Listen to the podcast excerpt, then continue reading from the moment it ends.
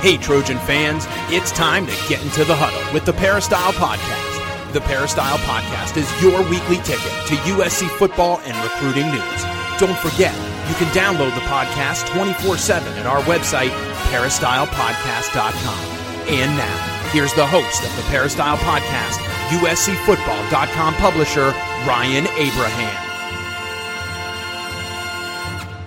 Hello, Trojan fans. Welcome to the Peristyle Podcast. On a Monday, we got to recap yet another historic loss for the USC Trojans in the Coliseum. 42 26, falling at the hands of the Utah Utes. We're going to talk to the coach, Harvey Hyde, about this latest loss for the Trojans, the third in a row in the Coliseum. If you have any questions or comments for the show, you can always drop us an email podcast at uscfootball.com or you can call us or text us at 424 254 9141. That is the number. If you have the Apple Podcasting app, please leave us a five star rating and any kind of review. If you have questions, comments, feedback, you can leave that in the review as well. But we really appreciate that because it helps to grow the show. And the way we grow the show is by talking about some interesting USC football stuff. I don't know how interesting it is, Coach, but we're we're doing it. We have the Coach Harvey Hyde. You can follow him on Twitter at Coach Harvey Hyde or go to his website, harveyhyde.com maybe interesting is the right word. I, I don't know. This is just it's. Uh, it seems like they're just playing out the string. But I wanted to get your thoughts, Coach. But welcome in anyway before we uh, talk about this crazy loss. Uh, Brian, thank you very much. Uh, well, a loss is a loss, and a win is a win. And sometimes uh, you complain about winning ugly, but it's better to win ugly than to lose. And uh, I think that's what everybody is uh, upset about. And uh, and you know you have a right to. You expect more at USC, and and as you mentioned, you know uh, a lot of these uh, dates that are being thrown out. 1960, the last time Oregon State won in the Coliseum. 1916, the last time Utah won in the Coliseum, or Southern California, or whatever. I mean, these things all add to the misery that everybody's going through. So let's talk about uh, what's going on and answer the questions, and we'll go from there. Yeah, adding to the misery. I think that's a good way uh, to put this. USC fans, there's a lot of misery right now, and just don't really know uh, what to expect. We got we got a lot of questions kind of dealing with the game. We can get into that, but just in general, like high level stuff. You know, those three losses in the Coliseum, just blowouts. You know, and they were all fairly similar. Where USC is completely out of the game. Uh, I think it was Stanford game, USC was down 29 in the fourth quarter. Oregon State, USC was down 25 in the fourth quarter. And Utah also down 25 in the fourth quarter. Um, just really getting blown out, maybe score some garbage points at the end. Do you see a team? I know there's a lot of turmoil. The Stanford game, Clay Helton was around. The other two were interim head coach Donte Williams. Does there look like this team has quit? They, I mean, is there some kind of there's some kind of pattern you're seeing here from these blowout losses at home. Well, I don't know if the team has quit.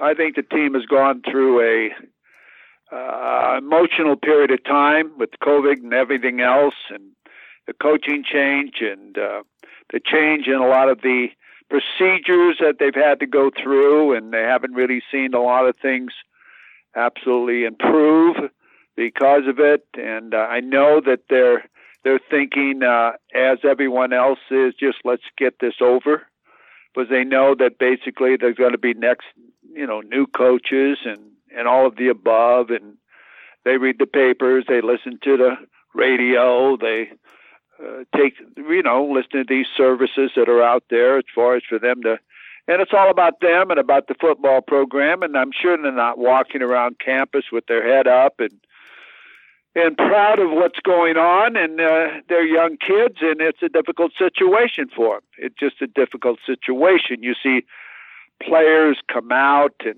and not be together, sit at different spots, and some players come out and work out with the team and warm ups, and then go back in and get dressed, and you know all of these different things that are happening, and and you see players that are from uh, you know Southern California and everywhere else, and you see another group of players that are a big group of players from Texas, and you just wonder how united the team is. You hope the team is united. You want the team to be united. You want them to have a great college experience. but it's just not a good experience. Let's just face it. Right now, it's not a good experience for them as it is for football fans or the people at UNLV or not UNLV, USC, as far as what they're experiencing currently right now, and uh, and it certainly it has to affect them. It has to affect them. It has to affect the coaches because the coaches are looking at their future and what they're going to be doing, and in a few months they're going to be looking for a job in most cases. So I think their number one priority, probably right now, is not only the football program and the kids, but their families. And are they going to have to relocate? And who's the because most of them are thinking they're not going to be back, and I don't know how many people think they're going to be back as far as in the overall athletic department under football. It's all uh, depending what the philosophy of the university will is. Uh, what is the real philosophy of USC as far as what they want in a football program or an athletic program? You have a former great player that's going to College Football Hall of Fame on Saturday, Carson Palmer. They're receiving uh, recognition for that. And you see Mike Bohn, the athletic director, out there, but you don't see the college president out there. I don't know what type of endorsement that means. I mean, you have one of the highest levels that can happen in college football for one of your uh, past players and the college president even there. I mean, is she not there because of worried about the boos, or is she worried about not, or, or does doesn't she care or think that's important? She'd rather be at a spelling bee or whatever. Uh, these are the little of the indications that people see and I look for as far as seeing what's important to an administration, what's important uh, to certain people that are leading the program to set examples for coaches who are looking at the possible position and the people that are in the current positions. And I don't see that currently. I hear a lot of talk and stuff, but um, remember, every time a job opens, like if LSU opens, or if Miami opens, or one of these other big jobs open, that's one of the candidates that USC would have that's being eliminated. You take Urban Meyer, he's eliminated. You think Jonathan, you take Jonathan Smith now, since he lost to Washington State, he's eliminated. You take Mario uh, Cristobal, Cristobal, Cristobal, Cristobal, yeah. Cristobal, yeah, at Oregon. Well, you know, he'd probably rather go back down to the South where he's from, at Miami or one of those schools, if that opens. So, what happens to USC's football program? And where are your candidates? Who are your candidates? Who is selecting? And is the person selecting whoever the next football coach is capable of doing that? Is it the college president? Is it who is it that's helping or making these decisions to see that this because this decision is the make or break USC Trojan football because the generations changes are going on. A lot of the kids now don't remember Pete Carroll, wouldn't recognize Pete Carroll. That's part of the past. And when Pete Carroll's was interviewed and was in the Los Angeles Times today, he said he didn't even know anybody down at USC anymore. And that's what I've been talking about. You've heard me say that when Carson Palmer ran on the field to bring the team out. Who did he know there? That was on the sideline. He ran over and hugged uh, the trainer, Russ Romano. That's all the only person he knew. And where was all the supporting cast of ex players that played with Carson Palmer? I don't know. They they don't want to be a part of the program. They don't want to be there. These are all the things that are in my mind as far as me looking at the future of USC Trojan football. It's got to be done right and it's got to be done quickly. Otherwise, that great tradition and the white horse and all of the things that were known for USC Trojans, the football program is going to be because the generation that remembers it are dying off. And they're not contributing and they are not wanting to be a part of the program like it used to be. And you can see that in attendance, support, and everything else. Hey, Coach, uh, good opening rant there. Speaking, yeah, um, speaking of travelers, I wanted to give a shout out to the traveler crew, uh, Joanne, uh, brought back uh, brought Traveler over to our tailgate. Uh, we had a tailgate at, on Christmas Tree Lane in front of the game. That was fun one. Uh, thanks to everyone that came out for that. Thanks again to Trader Joe's. They provided a ton of snacks and drinks. and stuff for everybody. So Trader Joe's has been uh, been great to us. But it's fun to see everyone out there. People are asking for you, Coach. So it's a, second time in a row where the game didn't go so well, but the we had a good time before before the game at the the tailgate. But it was great. The traveler crew came out and uh, took pictures with lots of people. People were just like kind of lined up and came over and and got their photos. Uh, so that was a, a cool experience. I think that's neat. Joanne's a great person, and I'll tell you what.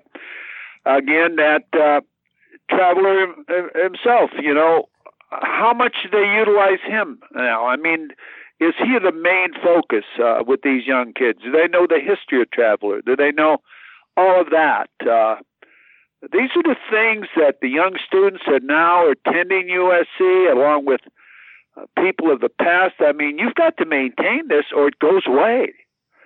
So uh, I'm glad to see you're doing that, and uh, I'm glad you're uh, the people that are coming to the tailgates uh, are enjoying themselves. Ryan, that's nice of you. We'll have to get you out there for one of these, Coach. Uh, yeah, two, maybe. Yeah, two points you mentioned I want to touch on before we get into um, questions. When you were talking about the coaches, uh, this is you know sort of unprecedented when you have interim head coach and all these coaches sort of like in limbo, players in limbo for ten games. You know, sometimes it happens at the end of a season. Obviously, this is the third time USC's done this since you know 2013, having an interim head coach. Um, what are the coaches' priorities? Like you mentioned, their families for sure uh, but in my mind, if you're like, you know, people are being critical of Todd Orlando or Graham Harrell, I, I don't feel like coaches would. It's in. It behooves them to mail it in. I mean, they're really, even if they know they're not going to be back, or they really strongly think they're not going to be back, they're still building their resume for whatever the next job is, right? Like I, I don't know. It just it doesn't seem like there's any reason that a coach would just sort of be like, ah, I'm just gonna just go through the motions because I'm not going to be here next year. No, I, I, I wasn't uh, meaning that. I was meaning though the first call of every day is for that coach. And if you if you think I'm kidding you, you're you're wrong. Uh, uh, every coach is worried about first thing is family first. I want you to know that and what's happening to our family. Not that he's going to give up on the program and the kids. He's going to coach the hell out of the kids. He's going to do everything he can do. He's not going to quit.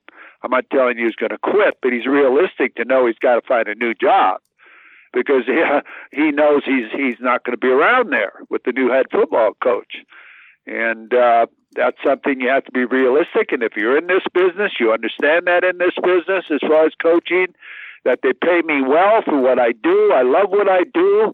But if we don't perform and we don't get it done, it's part of the job. Uh, if you haven't been a coach, you haven't been fired.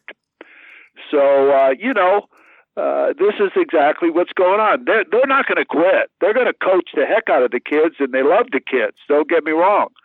But they also love their family. And they're going to have to find and decide what's exactly the future for them and their families. Yeah. So if you haven't been fired, that means you haven't been a coach. is, that, is that right? That's right. Um, and then the other the other aspect I wanted to bring up is uh, for the the players. It's a long stretch. You change you know, Donte Williams is trying to change the culture. I think um, Kedon Slovis talked about this after one of the, the losses where, you know, it takes time. I think it was after the Oregon State law. You know, you can't just change the culture overnight. And, you know, to be fair, what are you really going to do when you're thrust into the middle of it? I think that's a lot of that's built in the off season. Correct me if I'm wrong on that one, but can you know the extra discipline uh, can the change of you know routine that you signed up for as a player, you kind of knew what your routine was. Donte Williams comes in and tries to change it. He changed the pregame routine for Fridays before the game. Obviously, that didn't have much of an impact. Um, I think the players want to win, but to sometimes can that that discipline wear a little thin and it change a little thin? Like this isn't what I signed up for. I signed up for the Clay Helton experience, and I'm getting the Donte Williams experience. And maybe he's doing it better and maybe he's giving us a better chance to win. But I was used to doing it this way. I don't really want to do it this way. Um, did you think that that can kind of creep into players' minds? Right, definitely it does. Definitely it does because you're doing things differently. and You're not having success for it, like I mentioned on the opening part of the segment. Now, during the football game, every time there was a penalty, do you think the players were thinking about, well, I got to go back on Tuesday now and do a gasser for that? the next penalty, well, I've got two gassers to do now. So obviously, some of the things that Donte Williams is doing isn't going to work because you're going to have penalties every week. So those kids don't, uh, you know, they they're being punished for something that they have no control over.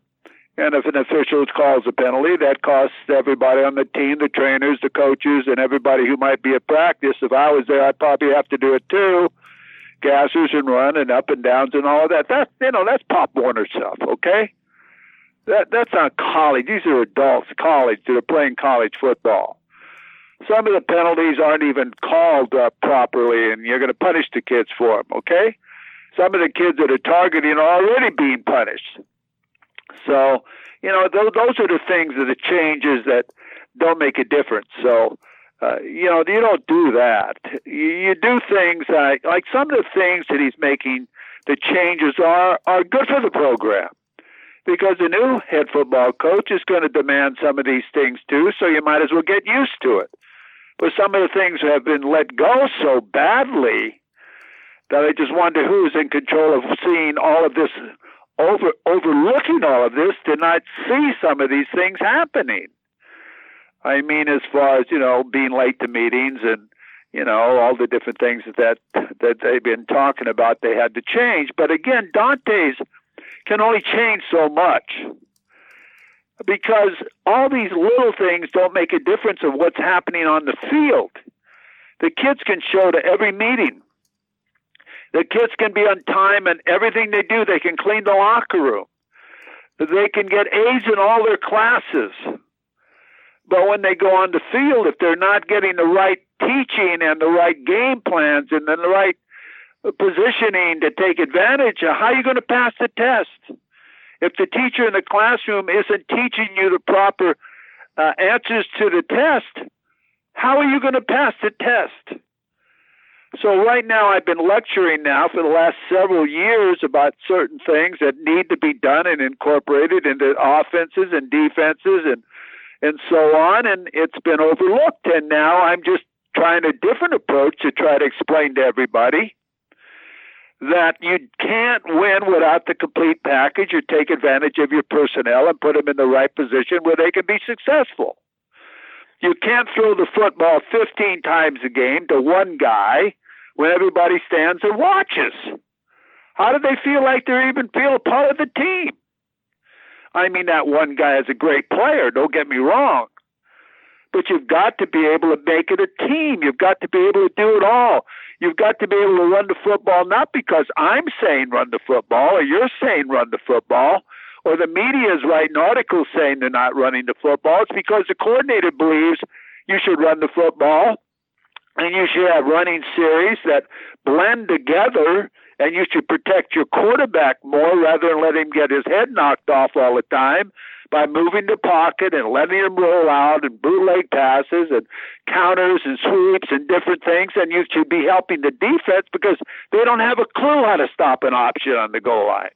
They don't have a clue how to stop an eye or a center going under uh, a quarterback going under center. Why? No one's worked on it. I mean, when Steele bid for that and the guy at the tight end just took a little step to the inside and went for the corner, he's wide open. He's never seen that. You know, these are the things I'm talking about. When a coordinator makes a statement, we don't do that. What do you mean you don't do that? You do what's the best for the football team in order to win. You do whatever's necessary to win. You correct the red zone. You do the different things you have to do. You know it's not working. So, you know, it's a big picture you're looking at. So Coach Dante Williams can only do so much. But he doesn't control the minds now of the offensive coordinator or the defensive coordinator. And now everybody's picking on the secondary, which they did pick on in this game. They picked on a certain player in this game because they worked and looked at him and see what he can do and what he can't do and how to beat him. And they did that. And that's what you call matchups. And they did that very well. And the defensive philosophy of Utah was give him 20 catches if he wants to catch 20 passes. As far as Drake London, let him catch the ball 50 times, because that means there's a, 10 other players that aren't in the game. So we'll let them have their five yards, their eight yards, their 10 yards. Eventually they'll screw it up. Eventually it'll be third down at 10 or whatever, and they're getting the red zone and they're not going to score. And that's exactly what the philosophy is. Let him catch 30 passes. But you got to allow your other players to be in the game. So that's just my answer, and I'm sorry I ran off at the mouth so much. No, that's okay, Coach. Well, we got a lot of questions. We'll try to get through them uh, as quickly as we can because we got a bunch we want to get to everybody. Take a quick break, and we'll be right back with your questions.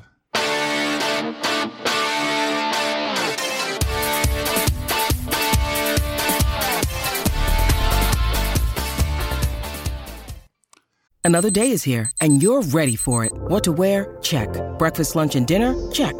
Planning for what's next and how to save for it? That's where Bank of America can help. For your financial to-dos, Bank of America has experts ready to help get you closer to your goals. Get started at one of our local financial centers or 24-7 in our mobile banking app. Find a location near you at bankofamerica.com slash talk to us. What would you like the power to do? Mobile banking requires downloading the app and is only available for select devices. Message and data rates may apply. Bank of America and a member FDIC. The chilling new original docuseries on Paramount Plus. Why did he kill his family? The answer lies across the ocean in a woman named Sylvie. She's a can model. Where desire leads to deception. I ended up spending twelve and fifteen thousand dollars a day. It was addictive. I can't get you out. And obsession leads to murder. Who did this to your family? You can't really maintain a fantasy forever. Control Alt Desire. Now streaming on Paramount Plus. All right. We're back here on the Peristyle podcast. Why don't we start with a voicemail, Coach? Here you go. Ryan, Coach Hyde, how are you? Franker from the East Coast. Well, it's Groundhog Day again, boys. And I look at a game like this, it's it's the micro and the macro. On the micro side, you got Tim Brando and Spencer Tillman. Yeah, they're, they're they're pointing stuff out right away. Kedon Slovis locking the receivers. They're saying these are these guys are running the same plays. Sets is is the Stanford game. Surely the coaches must have watched the film. Poor tackling. It's the same thing. These guys can see it up in the booth. How come our guys can't see it on the field? Or they can. They just can't execute it. And then the bigger picture is you're watching some of the games yesterday. The, the atmosphere at Iowa was incredible. Texas A&M, incredible. Even Nebraska, incredible. I turn on the USC game. It's like people know there's a game. It looked like at least a third of the stadium was empty, maybe 40%. And you know, when you watch those other schools, you're like football is the big thing. This is the big thing on campus. And USC, it's just, I don't know. It looked like there was a stay-at-home order in LA County, from my view. And maybe they were just staying at home, not for coronavirus worries, but just watching bad football. Oh well, fight on. At some point, there'll be better times ahead. Take care, guys. Uh, real quick before you jump in, Coach. Um, yeah, there was actually a, a, LA County mandate. So to get into the stadium, you had to show proof of vaccination or uh, negative test within 72 hours if you're over 12 years old. So there was definitely more restrictions uh, placed on that. So you're not seeing those at other places. That's not that that's the main reason why people weren't coming. Obviously, the product on the field and having an interim head coach and all that. But it just, I think that's one that added to it, Coach. Well, it could add to it. You know, uh, you don't see it uh, make a difference at SoFi. You don't see it make a difference there in LA County. It's the product that's on the field. It's the product that's on the field and the entertainment that goes on the field. And you want to leave somewhere being happy and excited about being there and giving your time as far as the hours that it takes you to get there, get in the event. You want to be excited about leaving. You don't want to think about leaving early. And look at the people. They're leaving early. They're leaving early and, uh, and and and that shows you uh, their dissatisfaction of what's going on. So people will come to events that are exciting and what they want to do and spend their time at doing. So you know that that's that's what it's all about. And you know uh, it's it's a shame that a great program like this has gotten to this point and. And uh, if it isn't taken care of, it's like anything else. If you catch something soon enough, you can save someone's life but if you don't catch it soon enough and you don't have the right doctor to repair it, that's liable to be terminal. So I think that's right now the position they're in. All right, Coach. Uh, why don't we go to a text message? Uh, this is from Rick in Lakewood. He's a USC band alum.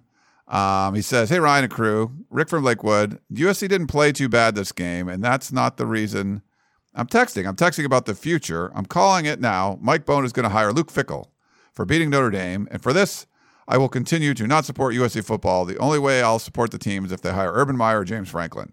Anyway, thanks for all you do. I'll continue to support you and your crew for all the awesome content you provide. Good night and fight on, Rick from Lakewood. It's funny, coach, like none of us know who's going to be the right coach, but there are fans that are just like drawing their. I mean, I've had so many fans tell me, I'm never supporting the team if they hire James Franklin. Rick is saying they're never going to support the team if they hire Luke Fickell, but I will if they support if they hire James Franklin. It's funny. I I mean I don't know who's going to be the great coach. You you have ideas, but some people just seem to have really strong ideas of who that has to be. And if it's not that person that I want, then I'm out. Well, I think you have to be have to be uh, open minded. you have to see who's available. First of all, who's really interested, who fits what the SC administration wants, and all of the above, and who acts like a Trojan and isn't a wine or cheese guy, but a guy that's a real person, a real person who loves to be around people, loves to be It's sincere when he says fight on, and you know he does, and he's the type of guy that you know, that would fight for what the Trojans are, or the type of guy you go down the alley with, and uh, type of guy that knows the difference between right and wrong and how to take care of kids and love kids and motivate kids and and somebody too uh, with discipline that you as a parent would want your child to play under because of his standards and what he believes in and not only on the field but off the field, the complete package. And who is that person? I don't know. Pete Carroll was fired when he came to USC. Now, a lot of people didn't like that selection. I, I can tell you that right now. They're all over Mike Garrett for that selection. But it worked out. It worked out tremendously. And, uh, uh, you know, uh, when John McKay came from Oregon, a lot of people, who was John McKay? Uh, he came from Oregon, became the head coach at USC, and John Robinson took his job, and a lot of people thought Marv Levy should have been the head football coach rather than John Robinson. There was a lot of discussion there, and at one time Riley, the Charger coach, was going to be the the USC coach, and then uh, he turned around on the freeway and went back. I forget why. There was some call made to him. I can't remember specifically what it was where I think it was uh, Spanos calling him, telling him if you don't get the job, you're fired here, or something like that. So he made a U-turn on the 405 and went back to San Diego. So you know, you don't know who the right person is, but that's the responsibility to, of the university to have capable people in a capable position to know what USC needs, what they need to stop the bleeding, what they need to re- reunite the Trojan family, uh, the administration with the athletic department and the boosters and the alumni and the students, and uh, want student athletes to attend USC, not go somewhere else. And uh, this is somebody that uh, they have to do. I don't get paid to do that. Uh, I would I would have my you know uh, choices of who I think could get it done, but how do I know? Because I don't really know what they want. And if you're the right football coach and uh, you're demand, in demand to go to a program such as USC and other schools want you, you have your choices. You want to make sure where you go, they want what you want.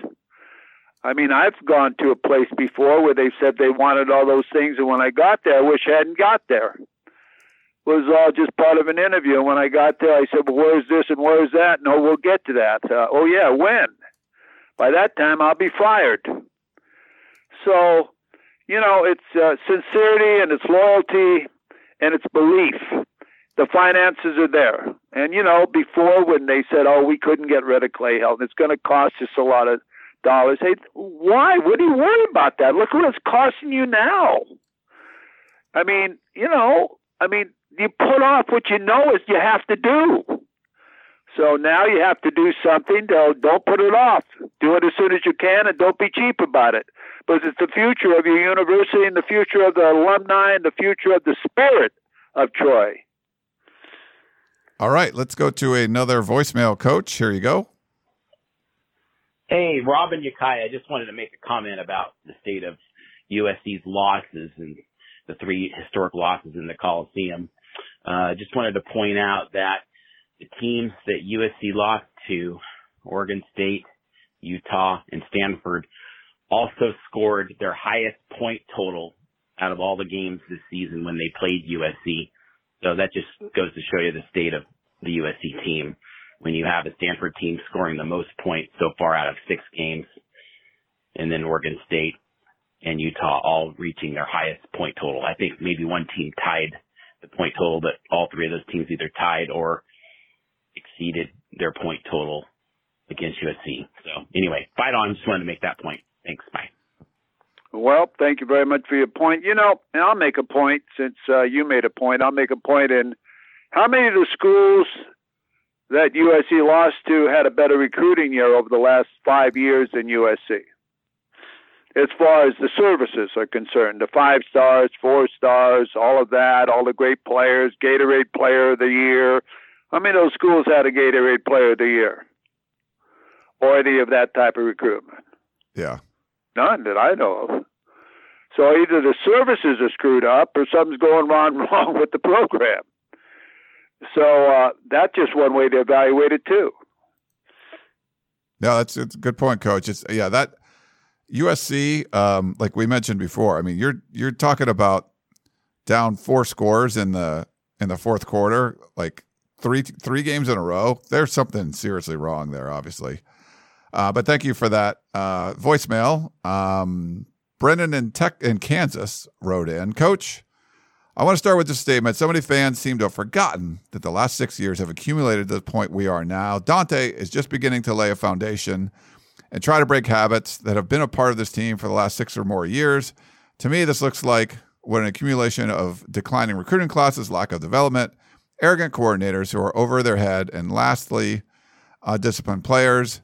The, my question is um, Do you think this season will ultimately hurt Donte's recruiting going forward, whether he's retained by a new coach or let go. I know with Coach O, he still is a great recruiter, and his quote failure at Ole Miss never really affected his recruiting efforts in the long run. Thanks, Brennan in Texas.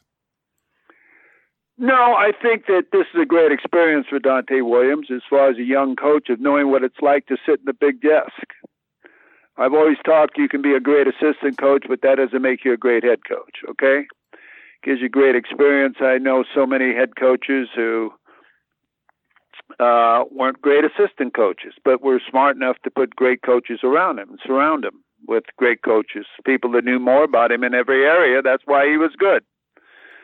So you know, I think it's a it's it's a very difficult thing to be a head football coach. Some can do it, some can't. Some have never even played the game of football hardly. They were a backup. Uh, and all of a sudden, uh, they're uh, a star defensive coordinator or head football coach in the Big 12 or whatever. I know several of those coaches who got hurt in high school and uh, just wanted to be a part of a program and started at, you know, smaller schools and worked their way up and and never was a star, never played, never started, never played Division One college football, and their head football coaches in Power Five conferences that doesn't mean you know you don't have to be an all American to be a great football coach. You got to have a brain and know how to work with people and understand what it takes to build a multi-million dollar corporation that the whole nation knows who you are by name recognition. Not because you're smart, but because you're a football coach and people love football. They, you get the identity of the national television and networks that are out there and so on. So a lot of professors and Nobel Prize winners, I don't know who they are, but I know who a football coach is. I don't know the college presidents. I used this before. I don't know the college president's name at Alabama. I happen to know the college name, president's name at at USC because USC I just happen to know, but I've never met her or care to. It's no big deal to me. But the football program is a big deal for me because that's what my interest is. I don't need to have rub shoulders because her job is to rub, raise funds and do whatever that is, and that's not where my interest is. My interest would be was, do you support what we do here? So you know, it depends what you like and who you like to run around with and what you like to be associated with. But I tell you, without the pride in the university, and the pride starts with your extracurricular activities, your band, your football team, uh, the things students rally around, parents rally around, alumni rally around, fraternities rally around. It all starts with that. Great debate teams, great all the great academic areas, the whole thing. That makes it the complete package. So USC has that opportunity of making a, a complete package. A lot of schools don't have that opportunity, but USC does have one. So if they let that get away from them, uh, then uh, again, it's going to be a, a tough time to bring it back. And you've heard me say this over and over and over. Why eliminate the USC Trojan clubs? Why? What was the purpose of that? What was the purpose of San Gabriel Trojan Club, San Fernando Trojan Club, San Diego Trojan Club? Well, what was the purpose the, of eliminating those people getting together because they want to be, they have the pride and whatever they raise in money, give it to the athletes. But what was that all about? These are the things people talk about that maybe a lot of you don't know that's happened during this recent administration. Or, you know, the new president didn't want to live in San Marino at this beautiful home that they have to sell. She want to live in Santa Monica. Well, hell, if you're going to be the president, if it's good enough for Sample and all these other people, why can't it be good enough for you? We should be able to get any president to be president of USC. I mean, that's like the ultimate, and that's the way you look at it. I, I don't think you search out for getting somebody who maybe was let go somewhere else, and I don't even know this lady, okay? But I haven't been impressed with what she's done, and I can tell you that. I don't think there's anything wrong with that. That's just my opinion. Maybe all of you have been impressed. If you are, call in, please, and tell me what you've done. And I'll say, You're right, you're right, you're right. I apologize. But I don't see her at anything. I don't see her talking about, we need a football team. It's important for this university. Tell me, have you ever heard that? She didn't even show up like I just told you Saturday when Carson Palmer was there uh, to be recognized for going in the College Football Hall of Fame. Yeah. So what indication does that give me? I don't know. I don't know if others notice that, but I do. All right, Coach, we got a lot left, so we'll try to get through these a little quicker. All right, all right. I'm sorry. You're going on your rant. That's okay. Our, our buddy Joan says, Ryan and Coach Hyde, I am not surprised by the results of Saturday's game. Uh, this descent into the depths of despair has been years in the making. Of course, the previous administration started it, but it was the myopic decision making and bad uh, economic policy to keep Helton after Bohn was hired. We have all agreed, except USC, that you can't rearrange the deck chairs without changing the leader. It's futile, and you end up bleeding even more money. I know Bohn is an optimist, and he's doing the best he can uh, given the edict he was probably given at the beginning of his tenure. But if USC was truly a student athlete centered, as they say they are, Helton would have been gone two years ago, and these young men wouldn't be suffering their humili- humiliating defeats like they are. If we feel this so deeply, can you imagine how they feel? Uh, this team needs the coaches to really step up right now. The administration administration let them down. The coaches must not. From Joan. Well, Joan, I think we just touched on that, so I don't want to rant and rave on that.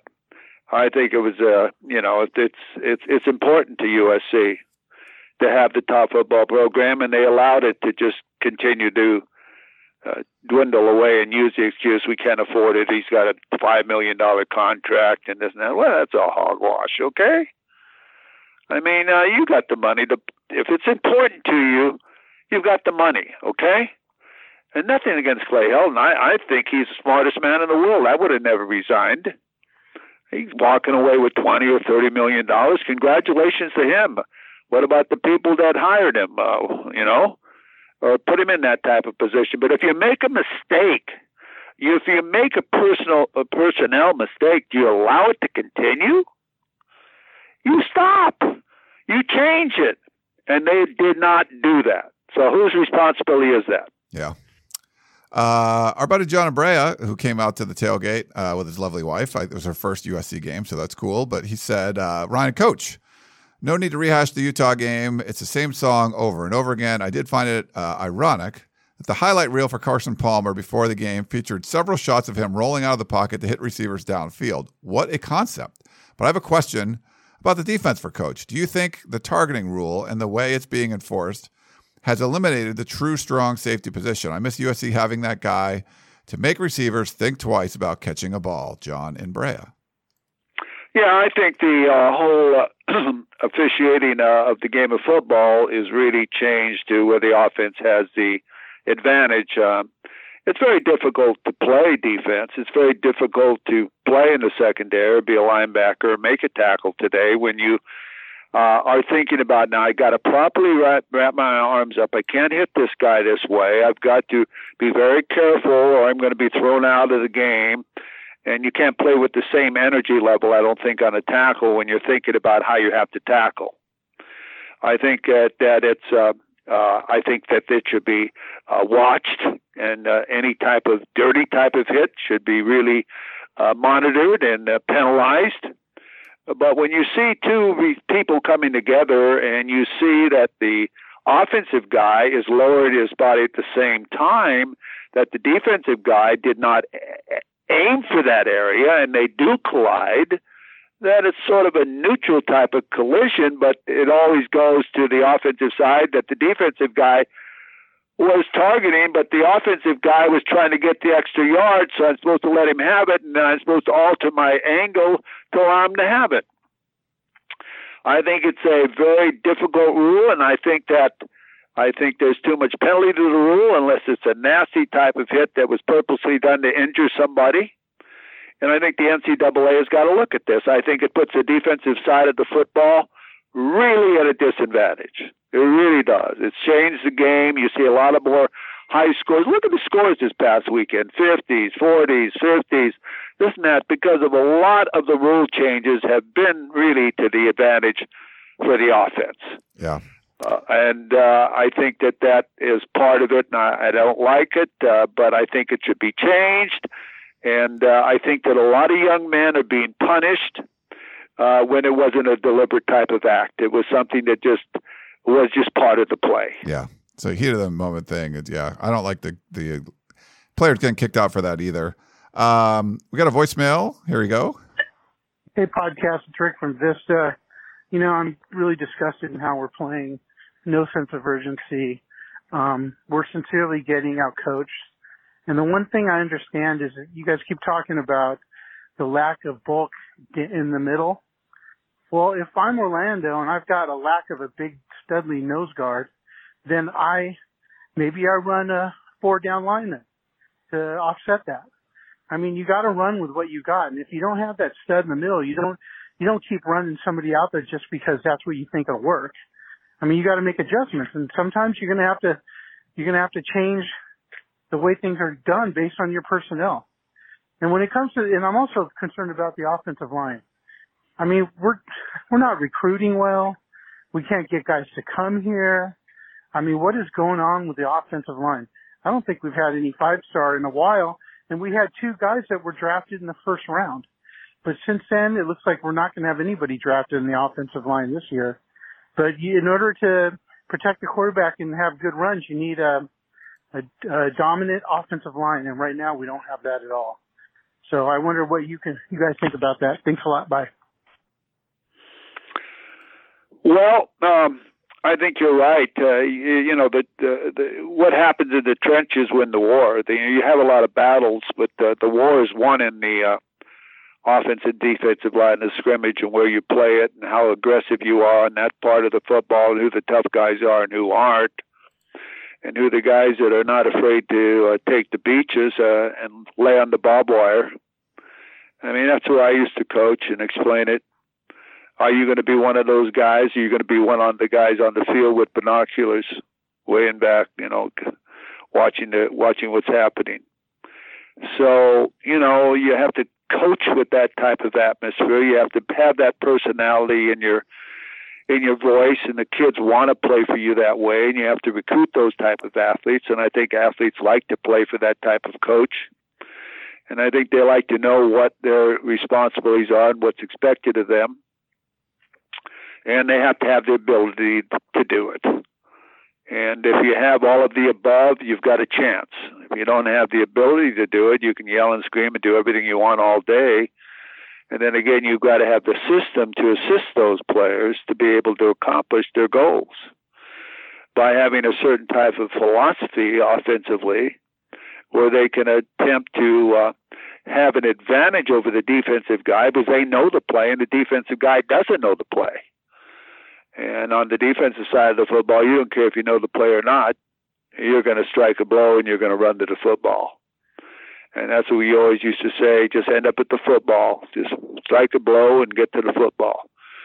So it, it all comes to personnel and having great coaches and great players. There's it's all a combination. A great coach isn't anything without a great player, and a great player isn't anything without a great coach.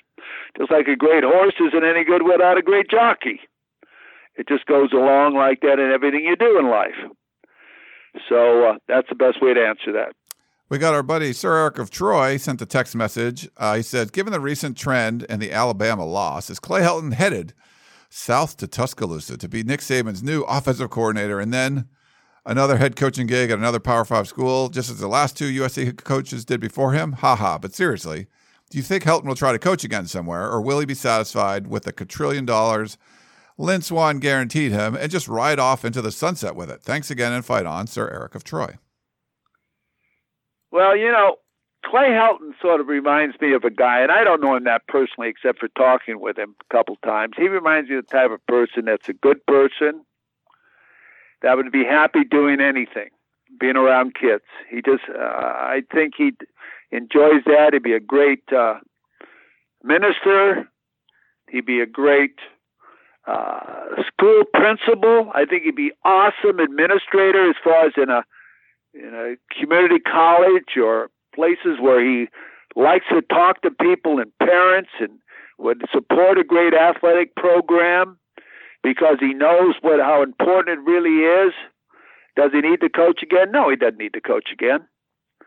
Uh, does he need to go and uh, rehab? I call it the rehabbing it Alabama. When a coach gets fired, he goes down there to rehab. When you're a young coach, you go down to rehab so that somebody else will hire you and you get another opportunity. And if you work with the the genius himself, and he is, when I say that he is, and learn the way he does it, you get another chance. And most of them always do. Happens every year. But I, Coach Clay Helton doesn't remind me of that type of person. He's a good person. I think he'd be a tremendous administrator, and I think kids like him, people like him. They like to talk to him, and I think he'd be great in the public area, that type of position, rather than being a head football coach. Yeah, I think um, what I was told he would want to coach again. The problem is, like Saban brought in Kiffin and Sark because, well, I mean, they were down, but they also were known for something as being, you know, excellent play callers. Cloud was never like the play caller when he was the offensive coordinator. Uh, he just he was never known as like a great quarterbacks coach. He was never like a great offensive coordinator. So I don't think Saban would bring him in for something like that. He'll get a job somewhere, um, but it's not. I don't think it's going to be with Alabama. But uh, we got our, our buddy Sergeant Strong. Uh, he says, "Well, I must say, as bad as this loss to Utah is, it's refreshing knowing that next season USC will be led by a new coach, a new culture, a new look. I know it was going to be a kind of a busy year because Coach Donte Williams wouldn't be able to fix the six years of issues that's plagued USC under the Helton era, but I must say that our offensive coordinator and defensive coordinator have also been part of the issue. I feel Kedon Slovis is, although good at times, he's just a very predictable quarterback. What do you guys think? Thanks, you guys, for all you do and your current uh, consistent updates on the team from Sergeant Strong. Did you? I didn't even realize this, Coach. We were doing the uh, show last night, Tunnel Vision. Kedon Slovis threw for 400 yards the game. Did you? I mean, I didn't even know that. No, he did. He did. He threw for a lot of yards, and he's a good kid. I really do. I think he's a good kid, and you know, like he's in a difficult situation. He's doing it the most difficult uh, way to do it. It's why just standing back there, you know, and not really given the opportunity to uh, be as good as he could be. I mean, he's not the physical type of quarterback. If you notice, everybody that USC played in most situations, the quarterback ran the football. You saw the quarterback from Utah run the power right off tackle, you know, and not be afraid to get hit or anything. Uh, but he, you know, he could be tougher than what he is because you you allow a kid to grow into that. You mature into that where your body can condition itself to to run the football and not be scared to run the football. And you can slide and you can do the things and that uh, that people have you know build confidence into a kid. You know Dart does it and uh, he'd be real good at that. I think Kedon would be too. I really do. But that's not part of their philosophy uh, as far as any way of stretching the defense no matter in any way. I mean they don't stretch the defense. They don't give the offense a chance and the uh, defense is uh, hurt by that. You can see it on the defense. Uh, people are talking about the number of points that have been scored on them, and they're all scored on them the same way. You know, basically teams come in and rush against them. So there's a reason for that. So you know, I think he's a good kid, but he's not getting. Uh, really, if you look at him, you know, people say he's not as good as he used to be. He's not as. Well, you know, he's. It's been hard to get better when everybody knows what you're going to do. How do you get better when somebody already knows what you're going to do and where your bread and butter is? So yeah. it's very difficult. We got uh, Mark from the Inland Empire. He says everyone keeps saying that they need to play. This team needs to play up to its potential.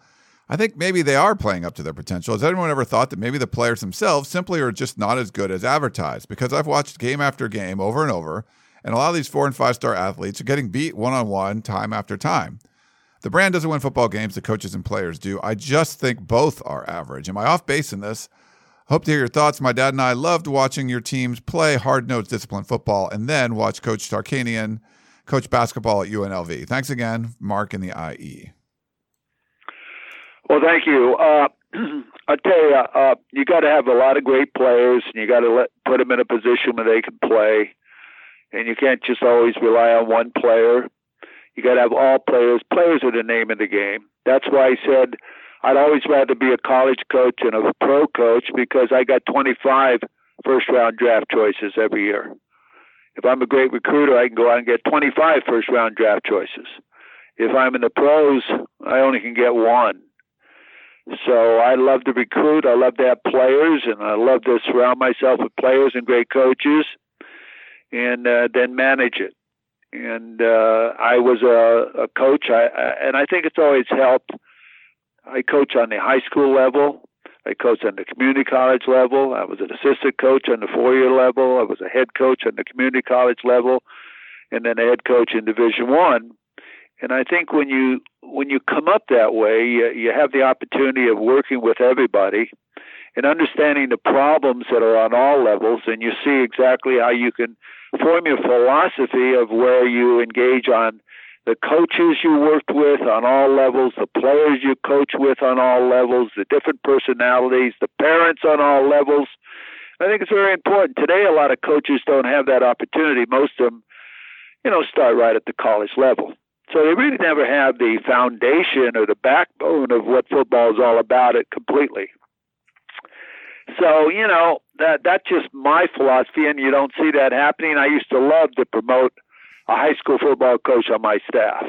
Oh man, that helped the whole helped my recruiting and everybody was the high school coaches knew that I cared about them and if they had a great team or did things right and gave me some great players, there's a possibility he might be on my staff no matter where I was and whatever, and gave them an opportunity too. But that doesn't come about as much now as it used to be. The whole philosophy has changed.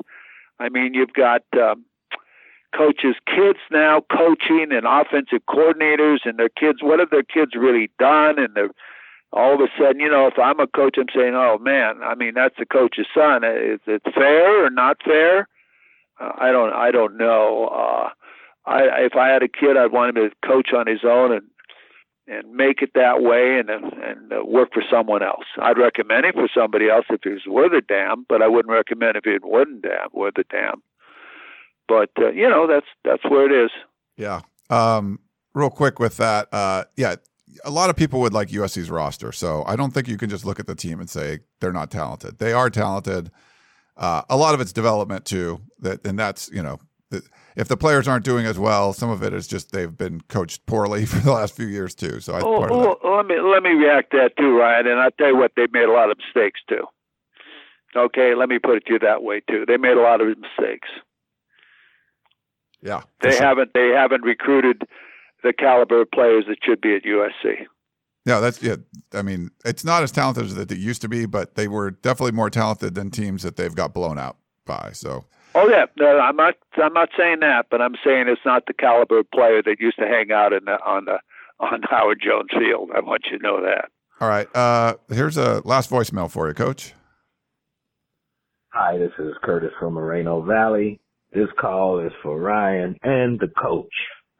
I want you guys to tell me what we should do with Maximus Gibbs, the ginormous lineman out of Bosco, Texas. No, St. John Bosco, forgive me. I'm sure he's been coached well while he's there. He started all the time. And like I said, he is gigantic. Backed by Snoop Dogg, being trained, uh, by lineman coaches now on, on, uh, you know, the private side. He's, the question is his weight and his size. He's so big. Are they gonna try to trim, trim him down or what are they gonna do? Because, uh, like Harvey Hyde likes to put that big guy that scares you to come off the bus first. I don't think this guy could get through the door. Curtis from Moreno Valley. Curtis, you've been listening for a long time. You're exactly right. Uh, I tell you, I like this kid. Uh, I I think he's a great kid. Remember, he's a, got a big body, but he's a kid. Okay, and and he needs to mature. And uh, remember, all his life he came up. You're bigger than him. Leave him alone. Don't quit picking on this guy.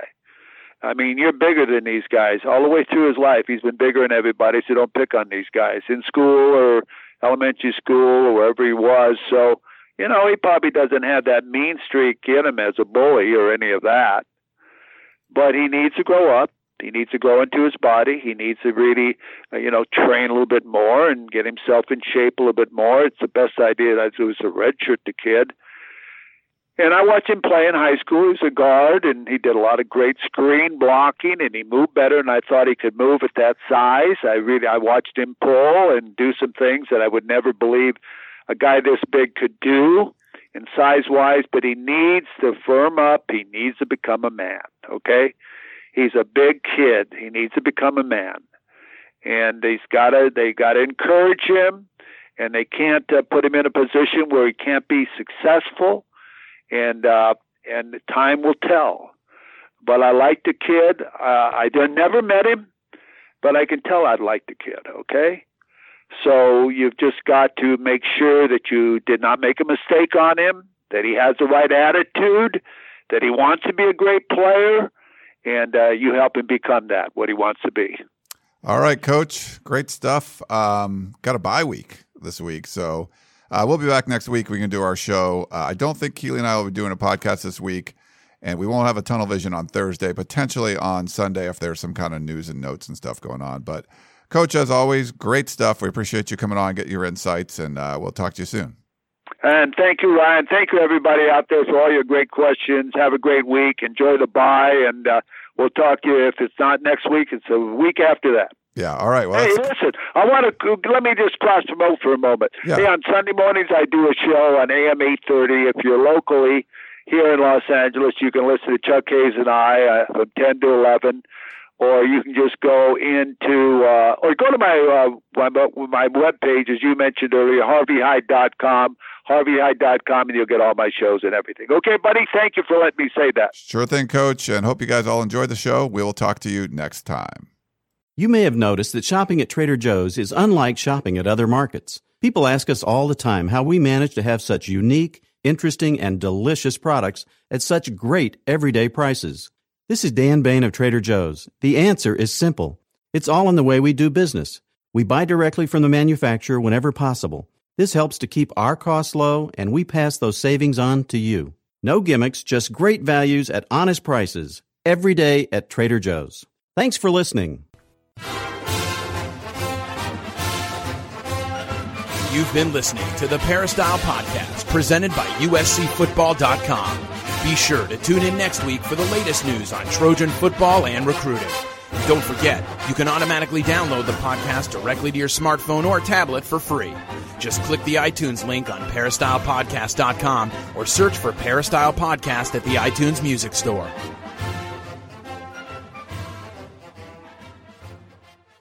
Jeremy Renner returns to Paramount Plus for a brand new season of the original hit series, Mayor of Kingstown. My job is to create a balance, avoid a war. From executive producer Taylor Sheridan, co-creator of Yellowstone, There's some new players in town, and they brought the plague. and Antoine Fuqua, director of Training Day. I know it's always been a war zone, Mike, but this is next level. The mayor is back in business. Are you warning me? You're going to find out. Mayor of Kingstown. New season streaming June 2nd, exclusively on Paramount Plus.